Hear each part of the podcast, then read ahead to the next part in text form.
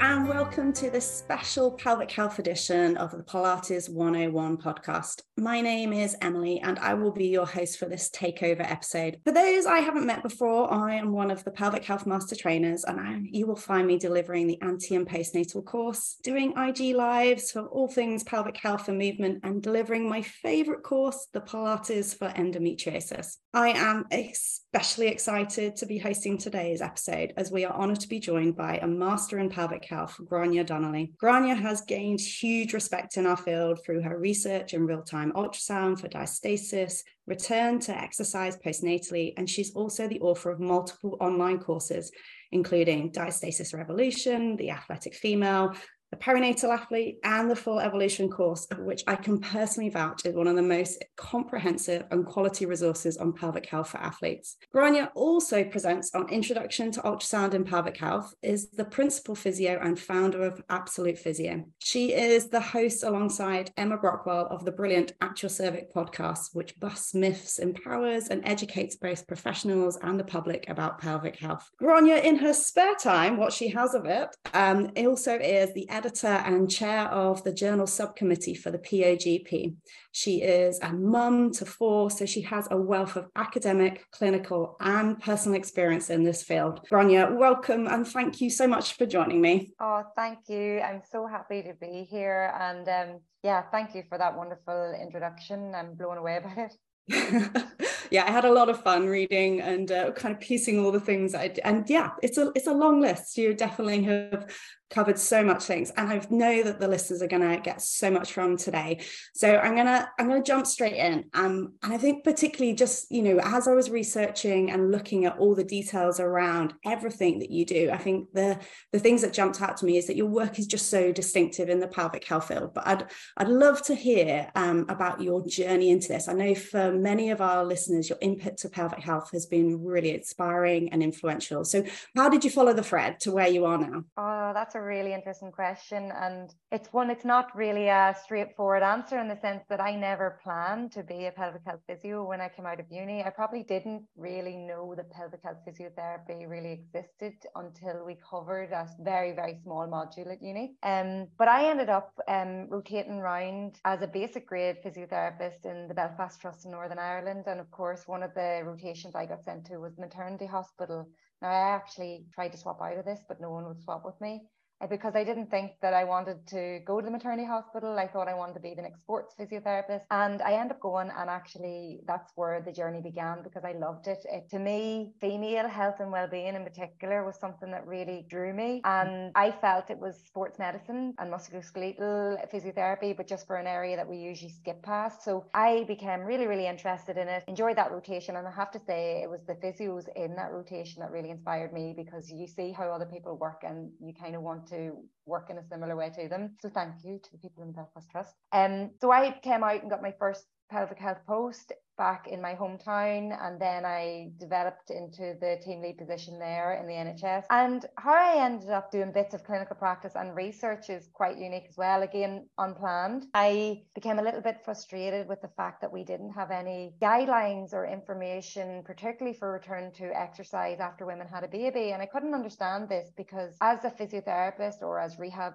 professionals, as I'm sure a lot of people listening to this will be, we know that for uh, knee surgery or any sort of um, musculoskeletal sports uh, surgery around the body, we will have a guideline to, I suppose, tell us and inform us how to progress back into the sport someone likes to do. And this just seemed to be absent after women go through one of the biggest endurance events of their lives. So we put together a white paper on returning to running postnatally. That was Emma Brockwell and Tom Goom and I. They're both physiotherapists from England. And it went viral. There was such a hunger for it. It was really just us trying to do a review of the evidence and literature and try to propose the starting base for guidance. And when we were presenting these at different scientific conferences, we put a call out to the crowd, to the researchers who were listening to us to say, can you please focus on women, first of all, and particularly postpartum women, and get some research to guide us. And I never at that time thought that I'd be part of the answer to that call, but it just kind of fell that way that one of the researchers in the crowd ended up contacting Emma and I and asking us to help inform the research study. And since then, I kind of sometimes feel like I'm a little bit like Forrest Gump, who started running and kept going. I started a little bit of research, kind of liked it. So I just kept going. And I just I'm hope that I hope that one day I don't wake up with an abrupt stop where I decide I'm I'm done now. oh, amazing. And I think that's, you know, this is the you know, for a lot of people who aren't in the academic field, who aren't involved in research, research can feel like this big, intimidating, you know, very sort of intellectual aspect. But it's just what you were saying it was it was just a question. It was a it was a gap. It was a well, why isn't there? It was an inquisitiveness of going, well, why isn't it? And we need this. And and I can de- definitely resonate. I'm sure lots of other people who have gone into pelvic health will, you know, getting sent off into you know the kind of the, the niche area and being sent there and then suddenly realize how much um how much depth there is to it literally on the school run this morning i've just dropped off my youngest and i was walking with another mum back and we had a bit of a chat about what we were doing and i said oh i'm filming and recording a podcast and explained about pelvic health and who you were. And she was just just saying about how much pelvic health has changed you know pelvic health physiotherapy has changed her life. And like that's just you know that's incredible to hear. And i think that's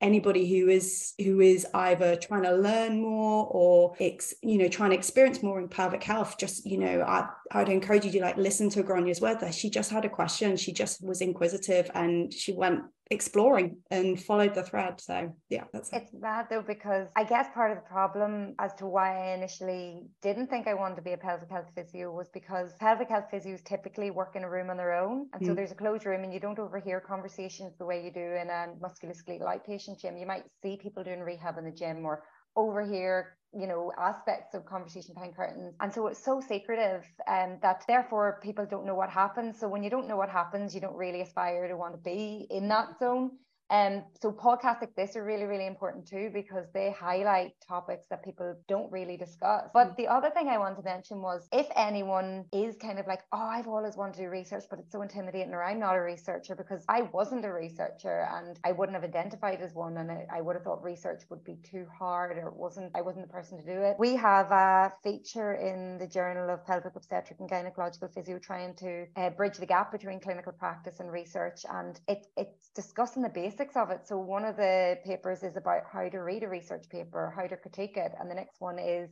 about the difference between quantitative and qualitative. So we're breaking it down into bite-sized chunks and we try to make those features open access um, on the website so that people can get an idea of them. So if anyone is interested, no matter what background you come from, you might find these pieces interesting. Amazing.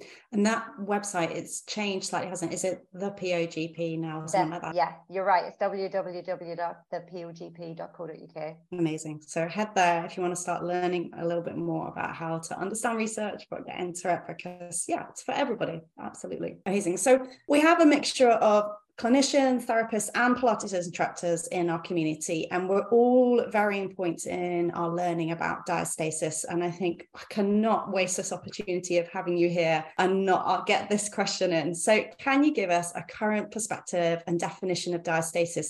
As where the evidence is now pointing to our approach to the diagnosis and the management of diastasis? Great question, and one which I have seen thankfully develop over the years because when I got interested in diastasis at the beginning, it was quite early in my career, but there was nothing. If you Googled, and there was very little out there. Um, di- I sometimes call it diastasis, diastasis. Um, it really refers to a thinning and widening of the linea alba, which is the connective tissue that I suppose is between the two bodies of the rectus abdominis muscle. And that's the muscles that we tend to think of as our six pack muscles, the six pack definition. So it's that ridge um, in between them that is joined by, as I said, connective tissue. And it's meant to thin and wide during pregnancy and other um, situations. So if we have a lot of wind, um, if we have some sort of um, medical situations where our abdom- abdominal wall is going to expand, that's a really clever anatomical design. And it's really only an issue if it excessively widens and it doesn't regress back. I suppose afterwards. So a lot of women will have normal widening during pregnancy. So if you go by some of the older definitions of diastasis, they have diastasis towards the end of pregnancy, but there's nothing wrong with them. That's a normal adaptation. And actually, by about eight to 12 weeks postpartum, that would probably be heading back towards normal. For about one third of women, unfortunately, there can be persistent ongoing widening, and this can be quite um, impactful on their life because one, it can make them feel weak and they might be a bit, they might be fearful and struggling about what sort of functional activity they can do, especially because they might see these this doming or bulging come from their abdomen when they try to do certain activities. So that can make them a bit fearful. But it's also a huge aesthetical and body image um, compromise. And that's usually the driver as to why women end up seeking rehab actually. And I think that's a really valid driver. Nobody wants to still look pregnant after they've had their baby or still be asked when their next baby's due when they're not pregnant. It, it really impacts their self confidence, self esteem. And therefore, a lot of women do seek to try and improve it with um, exercise and activity. But there's a lot of mixed information out there on the internet, and that's the problem because it's a, it's still an area of research that's in its infancy. So while we're getting more research, we still don't understand fully a lot of the, I suppose, specifics around diastasis or the why behind them. And therefore, when you scroll Instagram, you're getting a lot of claims and posts about what to do and what not to do that are, I suppose, presented as fact when yet we don't really know. And so that, in a nutshell, is what diastasis is. Amazing. And I think that's the, you touched on something there, which I know is really reflected in some of your other researchers that, you know, I think sometimes we get into a mindset that it's about one thing, it's about the mechanics of it, or, you know, that it's about the appearance of it, or the, you know, and getting very unidimensional about it. And this is a, you know, like so many things in pelvic health, is it's the, it's the psych, you know, the psychosocial side of it, it's the emotional side of it. But then, like you said, you you said something about like the fear and the confidence as well to you know to trust that your body can take that and and then i think the I remember years and years ago presenting on um, pelvic health and uh, talking about diastasis happening between like I think it was like it's ages ago now, but it was like sixty six percent up to hundred percent. The different research. I was like, how on earth like do you grow and hire a baby and stretch that tissue? And it's it's really nice to hear that the the conversation is evolving, but yet we still don't know and i think the for a lot of people they come on to our courses and they want to know what is safe what is okay to do and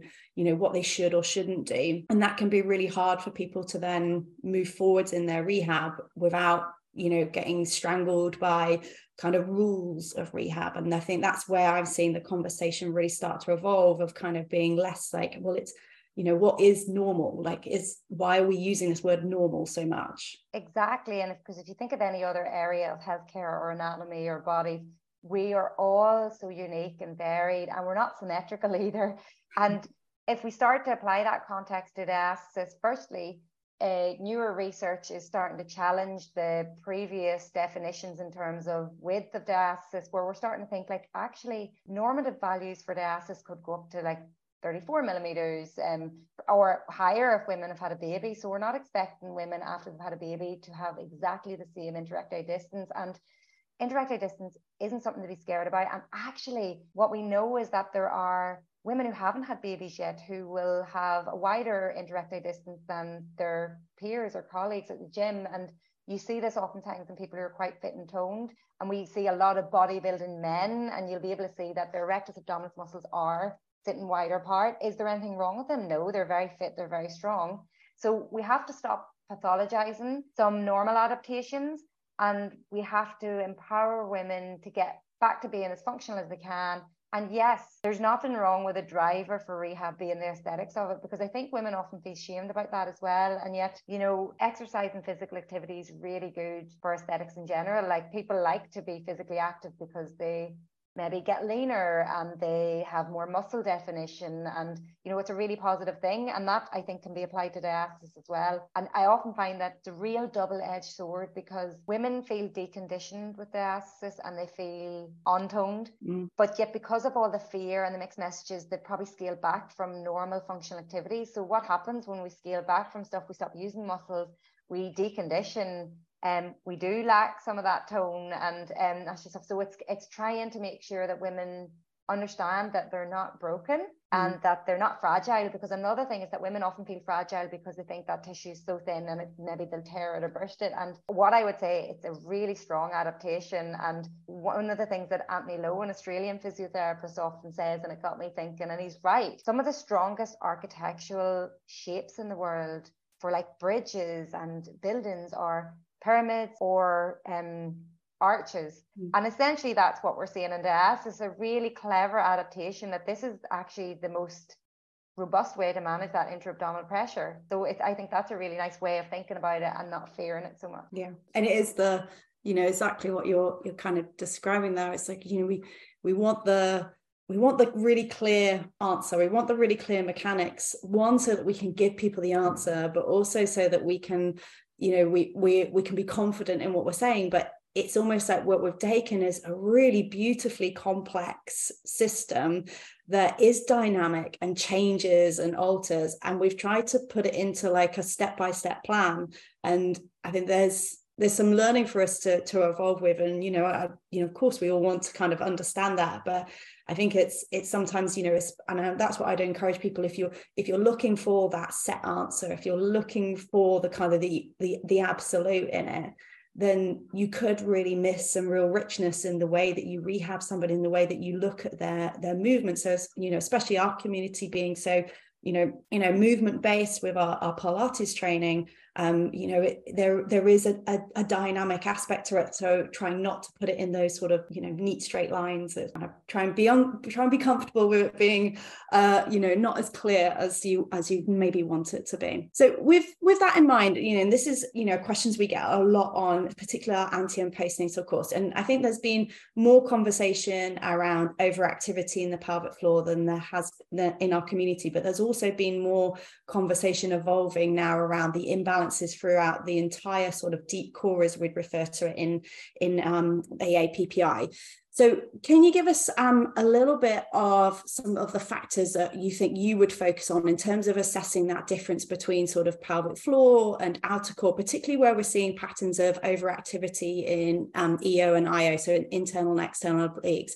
And if you could talk our audience through what are the features you're looking for in terms of readiness for that progression, that, that confidence that they can move forward in returning to sport. Um, particularly, I know that you've got your six R's and your whole system readiness sort of research as well. Yeah, um, Good question. I think something that I do see quite a lot, what you've touched on, is the overactivity of those um, outer abdominal wall muscles. And I think this is nearly a coping strategy. And it can often be quite subconscious to women. They're not aware they're doing it. But because the tummy maybe appears so pendular with the, the instinct is to nearly hold it in or suck it in, so to speak. And I'm actually in my head, I keep telling myself I'm really anti against holding in tummies and things. Um, and I'm kind of a bit more like just let go. And we're supposed to have actually even the most toned, lean person. We're a little round from the bottom up from the pubic bone because we've organs there. We're not washboard flat.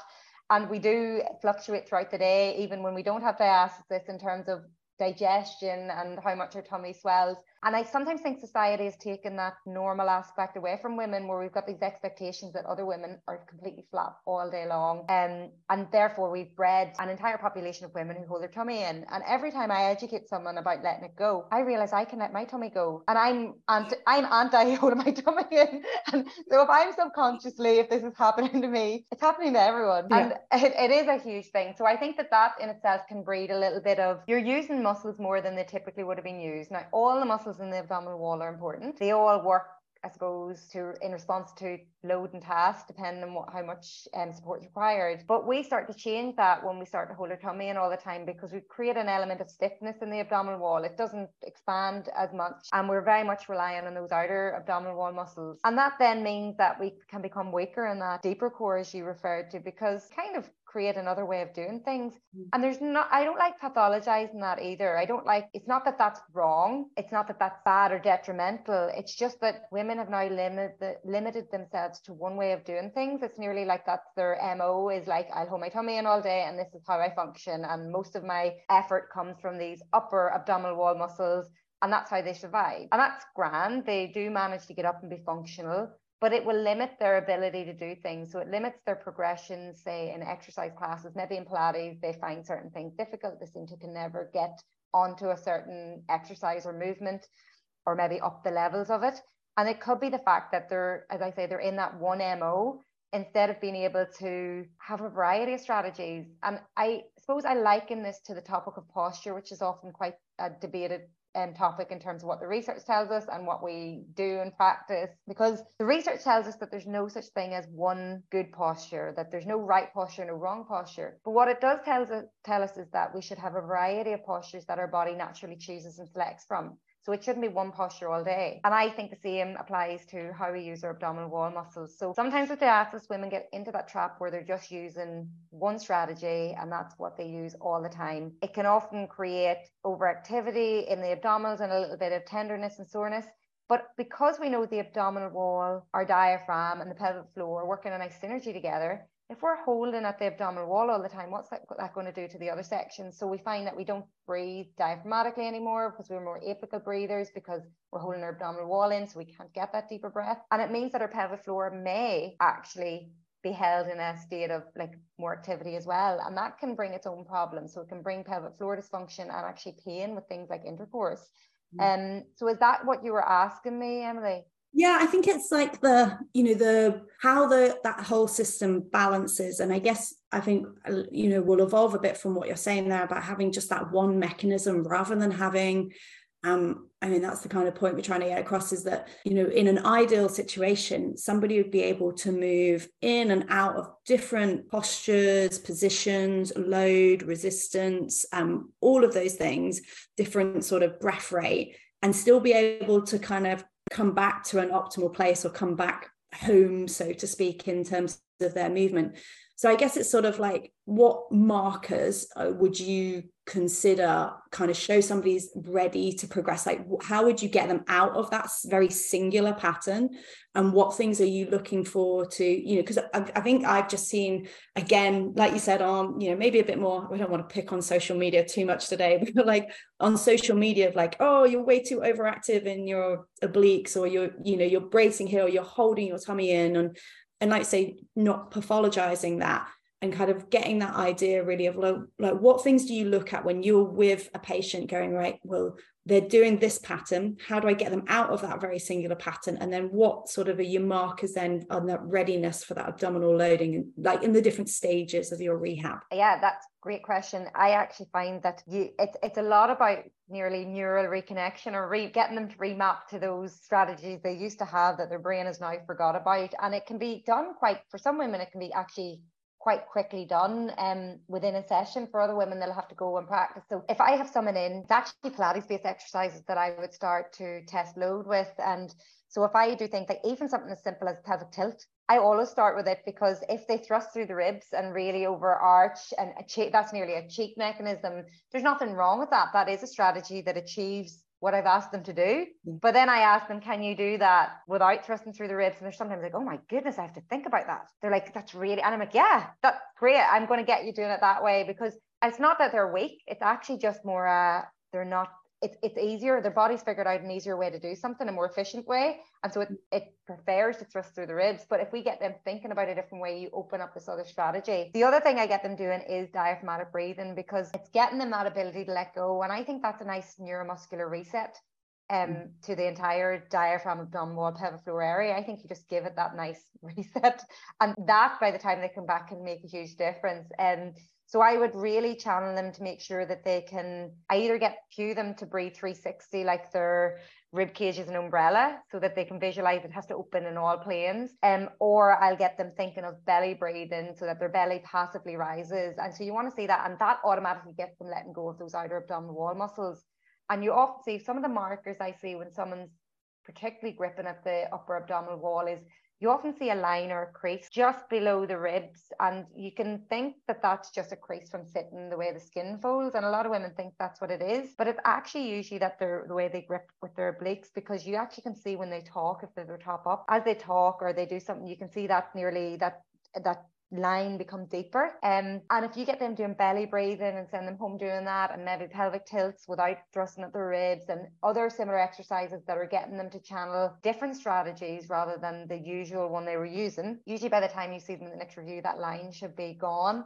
So it's a nice marker to know that they are now using other strategies and not just existing in one way. But the other thing is that I don't know how it fits with Pilates, so you'll be able to tell me, but I like to I like to p- push people at the fence or the threshold of the load they're able to tolerate. So I'll make, increase the difficulty of exercises as I'm testing them, and they might be lying exercises to begin with. Um, and when they're starting to find one a bit difficult, I'll make a call as to whether I'm telling them they're not doing that yet or whether I'm trying to get them to do it. Because sometimes I think if we just try the harder exercises, you eventually figure it out. It's that repetition of doing it. So I'm not I don't like being too restrictive, and I've got less restrictive as the years have went on. Actually, and um, so I used to be a lot more restrictive, and you had to achieve certain things before moving on. Now I'm like, what are they doing in the rest of their day? There's no point me restricting them doing. Do you know what I mean? Like oblique sort of exercises or rotational exercises if they're rotating and picking up kids and rotating them you know so i try to make rehab look like their functional daily life as well yeah i think you, you're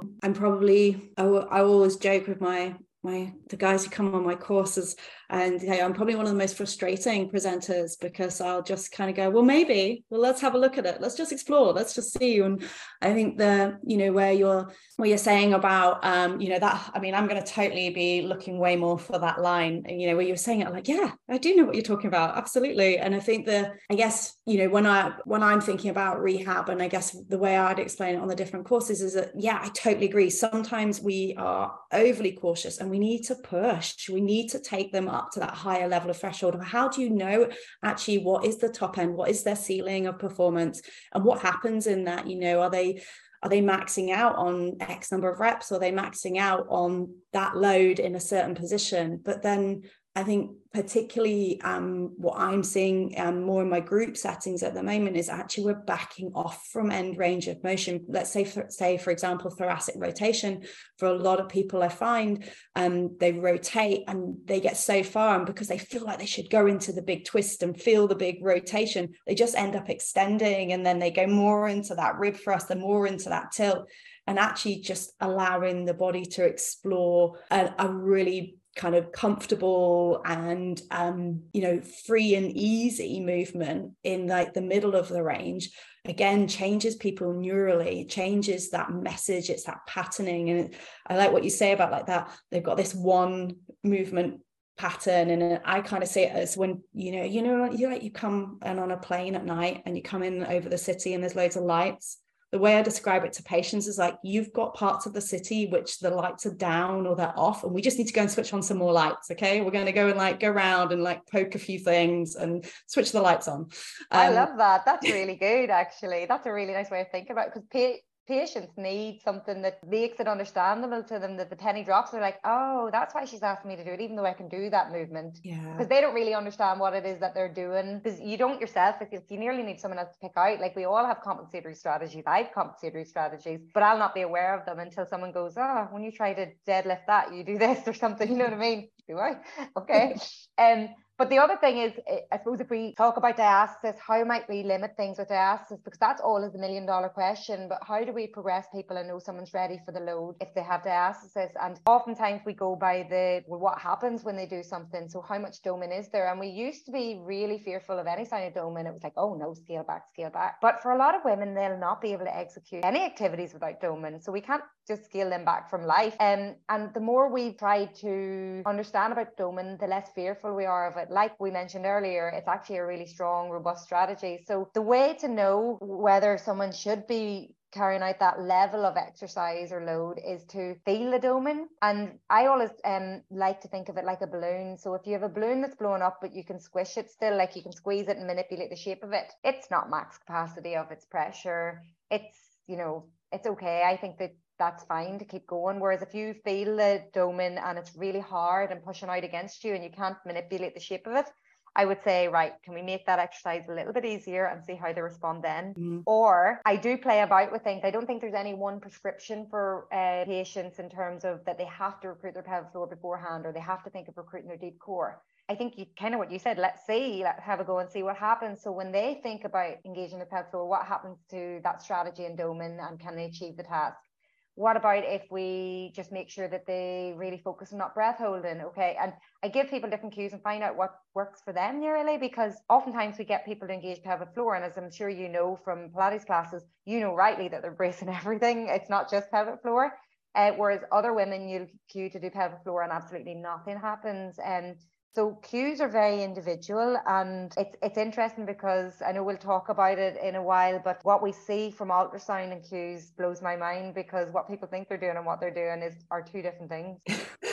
so I've I've never had um, anybody ultrasound scan me during my deep core activation and I, and there's part of me that's really interested, but I almost want to do it myself first and go, is this right? Okay, now everybody else can see just okay. But you know what? Even if it doesn't show what you think it was going to show, there's nothing wrong with that because whatever you are doing works for you. And there's nothing, you know, there's nothing compromising that. And that's the thing too. We will be a little bit individual. And like when I'm looking at people and when we see it doesn't matter whether you have the image in or not you can see people who are really toned in certain areas depending on the type of activity they do. So you'll know some people are really oblique toned and they've lots of definition. Other people will have really toned rectus. And um, you know so we're all so individual and it depends on the activities that we train for. Therefore how we fire muscles the brain will just pick whatever strategy works best. And unless it's an issue and unless it's limiting you to one strategy, I don't think it's an issue. I'm gonna I'm gonna ask you one really. I, I want to move on to because we're talking there about ultrasound, and I, I, that's definitely where we're going to go next. But I just wonder, you know, we talked a little bit there about, you know, picking um, exercise that represents their function. Where, at what point there, because that kind of really raises a question for me of like, if we, you know, there's been a lot of talk, especially in physio world for years now about functional exercise, make it functional, make it functional. Um, and actually, you know, again, does that, is that putting us into a bit of a blind spot where we are kind of pushing purely into just what that person is very in a singular let's say example for a, a postnatal new mom where they're having to do lots of flexion and lifting bending twist you know are we then you know like because you were saying before about you know if they have a very dominant pattern you know well like then are you taking how do you take them off in to kind of balance that whole system or make that system more diverse in how it can work? Like how do you how do you weigh that up? Yeah that's actually really interesting. I know what you mean because if we train for just those tasks that we think a new mom's going to be doing or we're ignoring all the extension strengthening and you know different aspects and i be honest as we progress people yes i do function or i do focus on right how can i make rehab look like what she's going to be doing? Because She's just been through a huge physical and psychological transition into motherhood. And we have to recondition those muscles because even if someone exercised right the way through pregnancy to the end, they will be exercising at a reduced capacity to their potential. And also, they have biomechanical changes. They were exercising in a different biomechanical body, basically. And mm. um, so we're reconditioning those. And I do focus on, yes, the type of activities they'll be doing. But then what we're doing is like it always should be goal focused and orientated and you're like what does that person in front of me want to get back to? What's what makes them tick? And what what do they enjoy? Because it, it's really important that exercise is the type of stuff they enjoy. What do they find difficult but they want to get stronger on and you'll find out then that they want to they never were able to do like a pull-up or a deadlift or they you know they're scared of deadlifts because they're scared of hurting their back and you're like well let's work on that you know what i mean so I like to then focus on stuff and challenge them to do different things and get them back to the type of activity they want to get back to, especially because a lot of women after having a baby think they'll never go back to running or team based sport if they play football or something. And you're just like, no, you can. Like, we'll get you there. Yeah. And so you want to make them so I think that rehab does have to look diverse and it needs to be whole systems, as you're talking about, whole systems in terms of thinking about their entire body and how it works for them cardiovascularly, muscle strengthening wise, how it makes them feel psychologically, and whole systems in terms of, yes, let's work all aspects of the body and not just get focused on either abdominal exercises or front loaded exercises. It has to work front, back, side, everything. Yeah. I guess it's then having the, the clarity in what you're trying to achieve with somebody, but the confidence to explore and oh, yeah. just try. And if it if it's rubbish and it doesn't work that's okay. You know i do a lot of um a lot of things that i find women can't do. And actually i do it a lot with diastasis rehab. It's nearly a wee bit of a distraction exercise. So here here i'll let you in on a little secret. Um, a lot of times when i'm doing rehab and women obviously do we want to load and do abdominal loading exercises but i don't like everything becoming too focused on the abdominals because I think that feeds into the idea of fear around diastasis and everything being about diastasis and their life and identity being about diastasis. So I always like to get women doing push up um, because usually one, they can't do a full push up, that you know, a full leg straight out push up. And they're like, I've never been able to do one. I'm like, well, we'll change that. And they're like, I, I would never, I just would, I'd never get the strength. And I'm like, you will. But also because as they're progressing through training, they will feel it in their shoulders and arms more than anywhere else. And that'll be the focus and that'll be the limiting factor, not their tummy. And um, so I think it's a nice psychological shift, but they also get stronger. And as they start going, oh my goodness, I can do two reps of push ups in a row, it's a real empowering sort of exercise. They're like, wow. And the next thing it's five reps. And then can we get to 10 reps? And I think it gives a real buzz, but they will be working their abs in that as well. And it's a real distraction way of working them that isn't all abs, abs, abs. Yeah, amazing. Okay. We want all those secrets. Keep them coming. so let's let's get kind of rewind a bit. I know that we started talking a bit about um ultrasound there. So you know, for lots of us listening to this, um, you know, probably don't have access to real-time ultrasound as part of their work with diastasis clients. Um, so how then, how has using ultrasound changed your perspective on diastasis? And you know, particularly for us who don't have access to it, like what lessons can you teach us that we can take forwards into our practice? Uh, yeah, so ultrasound imaging has, oh, it's been a huge expansion to my clinical practice. I love it for both pelvic floor and abdominal wall stuff. And it gives me, see, you know, it gives a, not a whole other element to our assessment. And a lot of what we do as physios is, you know, we get a lot of our physios and fitness professionals and anyone listening is we get a lot of our information from what the patient tells us. So what symptoms and how they feel and different things. And that gives us a bit of an idea about what's going on. And then we try to build on that because we might then feel the area, whether that's the tummy, whether that's the pelvic floor, and we're starting to go get it, build on that picture. Ultrasound is just an addition to that that either helps confirm what I was thinking that I was hearing and feeling, and now am I seeing it? And so things with diastasis that we can sometimes see are we can confirm that they're overusing their abdominal wall muscles and brace, and you see that quite clearly in ultrasound. But you don't need the ultrasound; you already knew it. You could see it visually yourself. So the nerd in me just likes to confirm it, and it's really useful from a research point of view. But it's not necessary.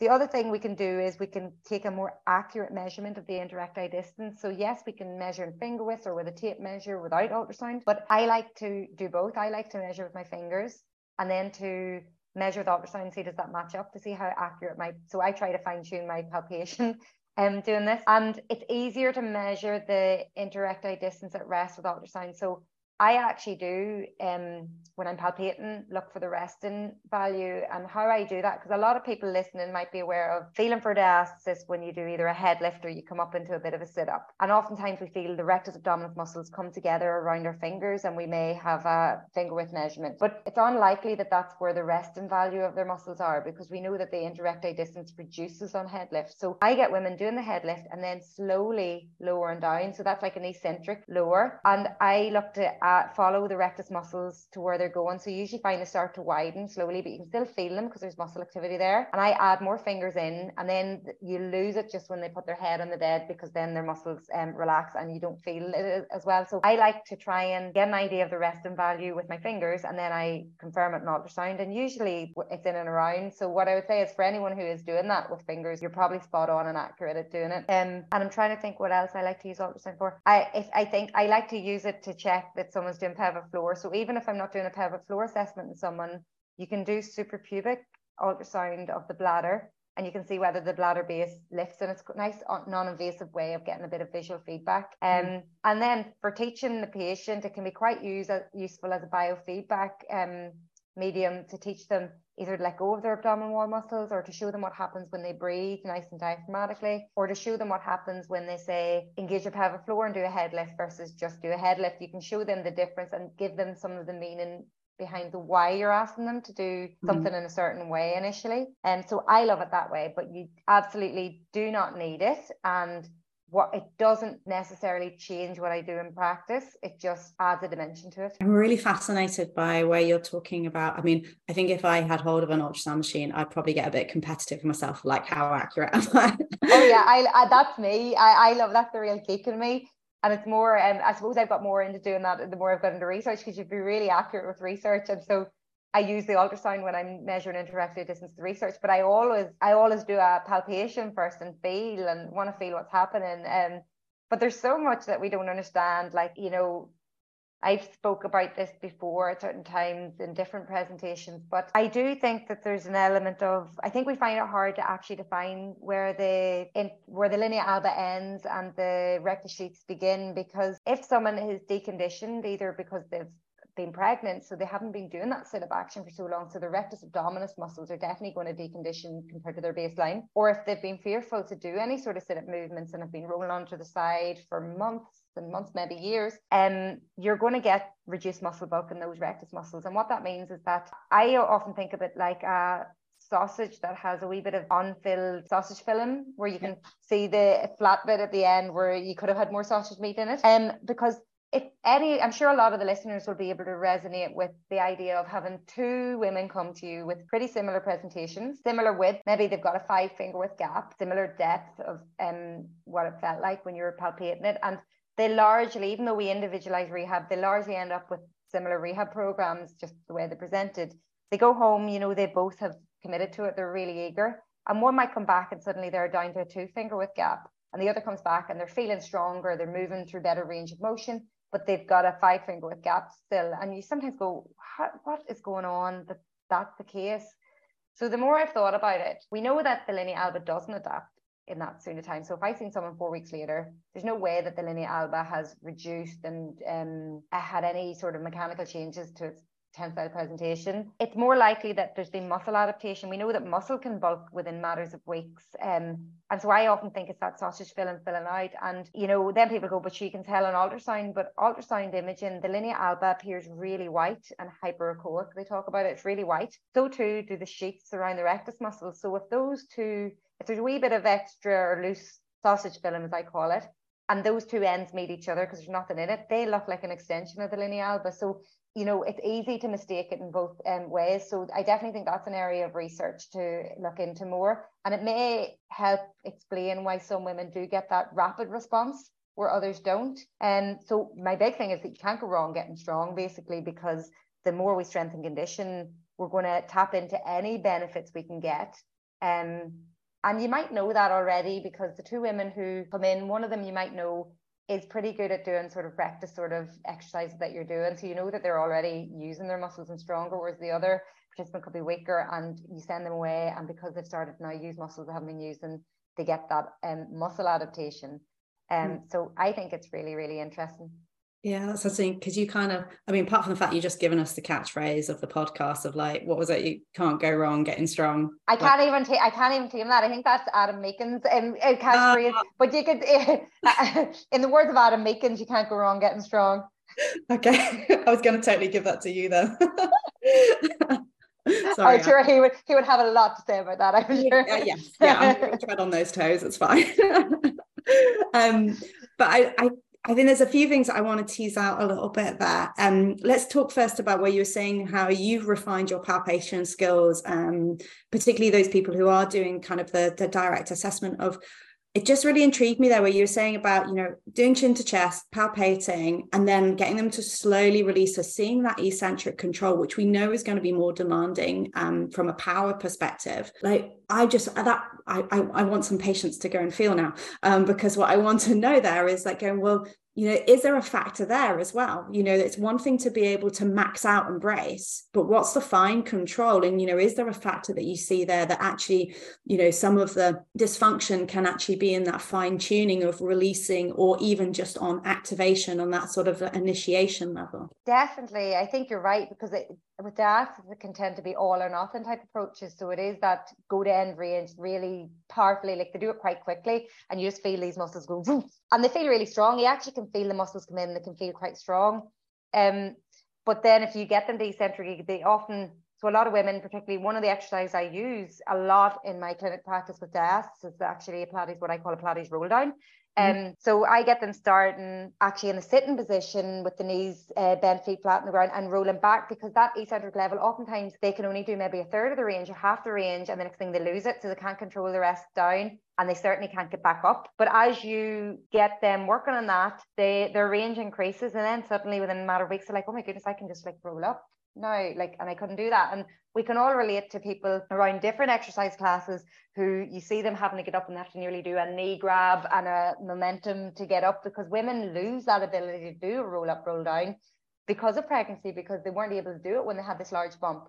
And if we don't retrain that, we don't have it. So I'm big into restoring normal range of movement um, and the ability to do it. And I love exercise. So the roll down in particular and push-ups and I'm trying to think what other ones things that give women quite quick like progressions where they can see that they're getting stronger. So their di- diastasis might not be changing yet but they know that they're not stuck in this mm. rehab black hole where nothing's changing. They're like all right well something must be happening because now I can do 10 press ups or now I can do the full range of rolling down. And I couldn't do that before so that's change and that's really empowering because you need those buy-ins because diastasis can be so frustrating and it mm. can be seem never ending. It's not a quick rehab. It, you know, we tend to think of it a little bit more like tendon rehabilitation, which takes nine to 12 months. Um, and that's a long time, particularly when you want changes quicker.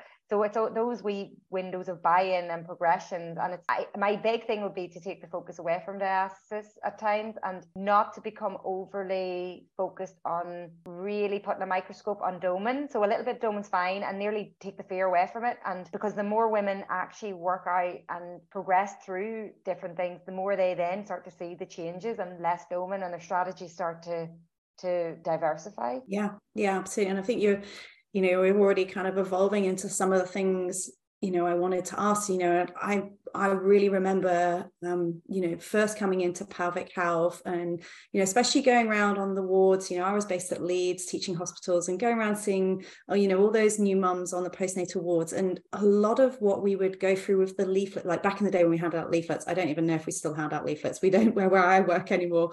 Um but handing out this leaflet and a lot of the the kind of those early stage rehab were very Pilates mat work based. Um, you know, probably not the roll up and you know planks and press ups on day one, but you know it really did reflect a lot of our you know our classical mat work one you know foundational work. But I you know, and I, I'm I'm really aware that Pilates, you know, we can sometimes really get accused of being really singular in our focus or very static on our mats. And I, and yes, we've already started talking about the kind of very mechanical sort of way that we've become more dynamic and more demanding, and you know, kind of being more confident to explore that range of rehab. I think what would be really nice again, just to pull out a little bit here, where you're talking about, I think particularly around your six R's and that whole system, but particularly the emotional side, the fear side, the the the confidence and the belief that that their bodies can be loaded and and how strangling and suffocating that can be to stay persistent in a really um, you know restricted what could feel like a really restricted i have to be safe sort of program yeah that's really really important because I, guess i think the restrictive safe programs really disempower women and they actually feed into that fear because it's like one wrong move could undo all my work that I've done, and that's genuinely what people believe. They believe they could actually, by mistake, sit up out of bed without thinking about it and rip their tummy apart. And it's again, it's reinforcing that robustness that we have, um, and that we're not going to undo, and um, that. But in terms of the six R's, so we created a return to sport framework. Um, it was, I suppose, with athletes in mind, but it was to give that idea of a phased return. So whether you're a recreational exerciser or an athlete, rehabilitation after having a baby should always be phased. Um, it's the same principles of return to sport after injury. It's like given the initial weeks of recovery and tissue healing um, and getting then into reconditioning and um, well, there's the, I think with the review stage in there is where you would like ideally see someone like a health professional, like a health or fitness professional who can look and see where you are in terms of your recovery and what individual needs you may have. The reconditioning is key, and particularly postpartum abdominal wall and pelvic floor reconditioning, I think, has to be a focus for everyone. Even if people have a really straightforward delivery and think that they've no issues, um, they have had a period of change and i think that we need to give honor honor that time frame and give them reconditioning um, and i often think particularly with the pelvic floor people undertrain it like they do a few week kegel clenches and they think that they're doing it whereas sports medicine principles tend to be we need to be specific and we need to overload the area. So, like, how many people actually do get fatigued by eight to 12 reps of pelvic floor? A lot of times patients come in to me and go, Oh, I can do 30. And I'm like, Oh, right, we're not, we're not doing the max volume contraction then. So it's getting women to really train the pelvic floor. Um, and the return to any sort of sport, whether that's return to a Pilates class, whether that's returning to running, whether it's return to sport, should always be a test sort of phase where you do it and see how do you feel. How how did that make you feel? Was anything difficult? Was it difficult, just good difficult in the terms that you find it tough, but I actually enjoyed it? Was it difficult in that it flared some symptoms? Tell us about that. So that's where it needs to be bespoke. But if we think about the whole system element of it, it's not just about that woman's abdominal wall muscles or pelvic floor muscles. It's also about how much sleep she's getting. And let's face it, the postpartum population are likely to be having disturbed sleep. And how much sleep we get really impacts our exercise performance and ability because it, you know, it, it affects us at a physiological level and that has huge ramifications. So if someone feels like they're not performing well, but they were doing better last week, it could be the difference could be that you've had a few rough nights sleep and that your body actually needs to prioritize recovery and rest um, at this time scale. Um, other things like energy levels. So I'm big into postpartum women not excessively spending more energy than they intake. So Again, if we think of the pressures in postpartum women, we often have pressures to lose our um, pregnancy related weight gain, to return to our prenatal body. And that can come with even unconscious sort of um, nutritional decisions where we don't eat as much or we skip meals, particularly if you're a mom and you're sorting other people out. Tend, we tend to sort everyone else out and graze. Mm. And if we're then excessively jumping back into exercise and training and we're breastfeeding and we're doing X, Y, and Z, are we now expending more energy than we're taking in because that has actually medical implications in terms of it can affect our bone health and our menstrual health. So we do have to be thinking about women as a whole and not just getting bogged down into inter-recti distance or pelvic floor. And we have to think what's going on in that woman's life, even stress and like how much support she has at home. Because all those factors, particularly when it comes to exercise, if someone doesn't have some element of support, whether that's a partner or wider family who are able to go, do you know what? You go and get your 20 minutes or 30 minutes of exercise, I look after the baby, then it becomes something that's a real barrier and obstacle. And and it becomes an element of stress where you have this guilt of I haven't been able to do this and now I feel like I'm not being able to rehab and it there's so there's so many complexities that come into the postpartum population and it's just about looking at each individual and actually screening for some of these um, and seeing what elements need addressed other than programming in terms of Pilates or exercise. Yeah, absolutely. And I think the it's it kind of in some ways um, kind of makes the rehab so much more well-rounded when you take this perspective um, and i think it frees up a lot of some of the pressure where to be like i've got to push forwards forwards forwards on these exercises and going well you know the how dynamic the the rehab is in terms of like you're saying like what's the quality of sleep and and and like how what what energy levels have they got available? What what capacity have they got right now? Then plonk that on top of where they are in their stages of healing and you know how many other children do they have at home? And I think this, you know, really resonates for me of sort of, you know, I describe it as the three Ds to my patient, the three Ds of pelvic health journey, no matter what it is, as you know, your your symptoms will distress you, they will upset you, and that's why you're here. You'll feel disconnected and you'll feel dissatisfied. And it's a really for me the the framework there really sat well because it it kind of helped me go well you know in each of those how you know each of those stages like how do i how am i looking at those r's? And you know are they getting you know let's say they like you say they well maybe today wasn't the day maybe it was an unsuccessful or kind of you know less satisfactory kind of exploration of going back to running. Well let's go back and look at those foundations. You know we don't need to go back into distress mode. Yeah it's okay. You know your symptoms you haven't made anything worse. You haven't sat up out of bed and made your diastasis worse.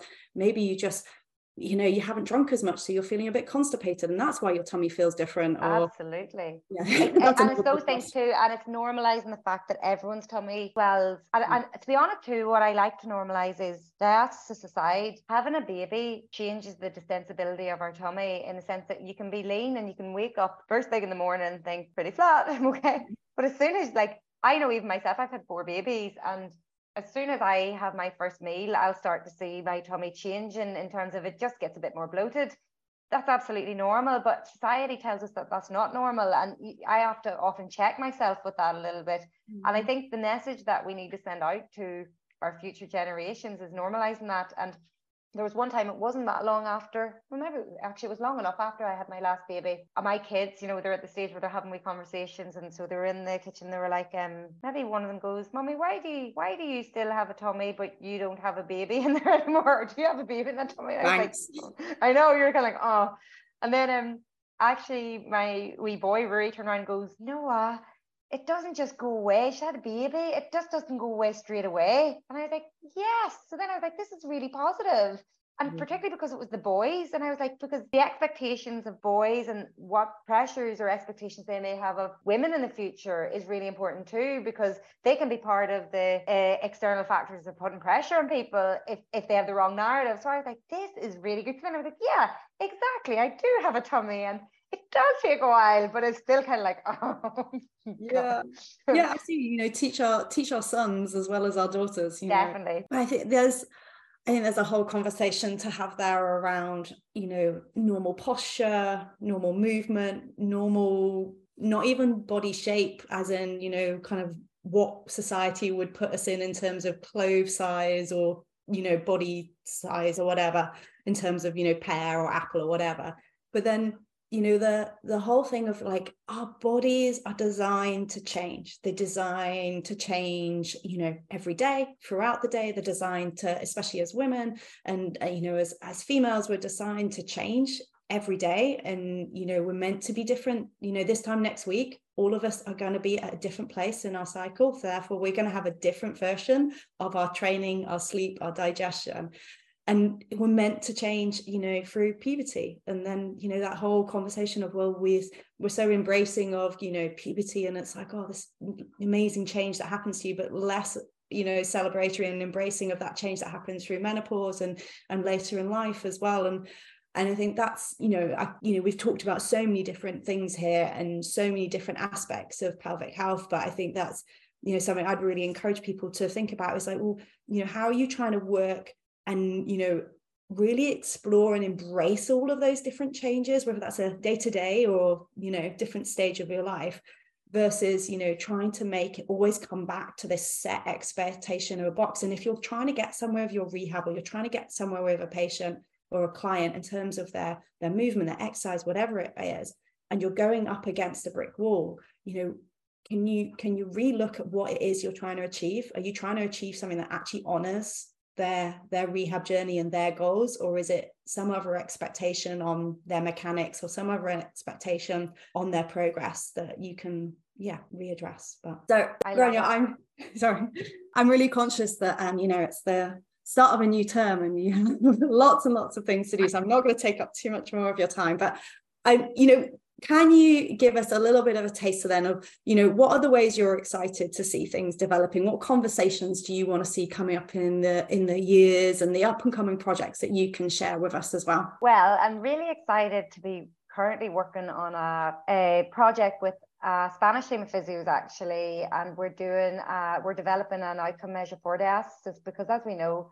there's no specific outcome measure for screening for diastasis or capturing it. And this, I often feel, is part of the problem why diastasis is sometimes under recognized within the public health system. So you may go to a GP and they tell you, oh, that's nothing, that's normal, or they they don't understand it, or it's just cosmetic. And it's very frustrating for women to hear this. So we had done a systematic review and then we did the development stages of um, creating an outcome measure. And it's very much, we're in the testing phase of it. We're validating its psychometric properties at the minute.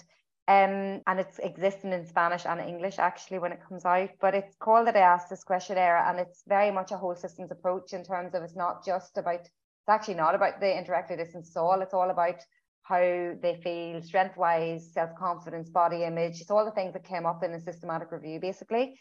So hopefully that will validate well, and then we'll have a tool to use in our practice which then means that we start to have an outcome measure and we have an objective measure that we can revisit that's been mm-hmm. validated and retest and show that someone's either progressing or regressing. It also means that we can, I suppose, capture how impactful diastasis is for each individual. So even though a woman might have a three finger width separation, she may have more impact in her life than someone who has a six finger width separation because it depends on each individual's how they view things, what they want to do, what what, what they believe about diastasis, their perception of it. That's all really, really good. And I hope that we get that out sooner rather than later. Um, I'm also involved in a study that's going to look at uh, the influence of social media in terms of diastasis posts, the information they give, and how they what what influence they have on exercise behaviours in women. So it's a mixed method study being led by an Italian physiotherapist as part of her PhD. Um, but we're going to do we're going to do some uh, quantitative analysis of Instagram posts, and we're then going to do um, some uh, interviews with women with diastasis about Instagram posts. Um, so we're going to see what that brings. So it could be quite interesting because again, like we've talked about several times today, Instagram can be really good, but it can be really bad. You know, there's good posts, there's bad posts, and it's how do we filter that and have some sort of accountability for what's being posted? Yeah, yeah, absolutely. Amazing. Well, I, I hope that I'm excited about those because if they're anything like the return to running guidelines, they I'm sure they'll make a huge impact on how we get to work. And you know, that's that's the beautiful thing about you know so much of your research is that it really has been so helpful and impactful on a really practical level. It's a really you know tangible sort of way, you know, tangible information that we've had to be able to work more effectively. And and and yeah, I, I love the conversations we're having as well about you know, seeing um, rehab and support as multidimensional and moving away from the kind of the singular focus. So I'm thank you so much for being so generous with your time and coming and you know dipping into our community. Um, how can our listeners learn more? How can they work with you more? How can what what what share us everything? Where how do we link with you? Well, um, my website www.absolute.physio and it kind of houses everything that I do from podcasts, ones that I've been on. So I'll put this podcast on it and I'll link it from where you post it basically. Um, and it's got the podcast that me and Emma co-host as well. Um, but there's courses. So I've the Diastasis Revolution courses um, one I'm really proud of. Um, it was created during the pandemic, and it, I suppose the thing that I really like about it is that it has a live case study. A lot of people probably already know Claire Black and seen her come across her on social media because she's publicly shared her story. But we have literally a fly on the wall insight into what we did with her, and it's not um, cherry picked. Very much, it's the good, the bad, the ugly, um, which I think is important because we all have days where people come in and, and rehab isn't linear, um, and so sometimes people come in and they feel like they're further back than they were the last time time and it's how do we then navigate that? So it's not always a case i think that, that social media and just the glimpses that we get to see of people can make us always think that they always get every single patient better. And it, you know it, we have this we can have this ideology and it's not the case. So i think it's really important to highlight real world approaches. So that's something i'm particularly proud of. And then we've got the athletic female courses as you talked about and you can find them on my website or we've actually got a www.theathleticfemale.com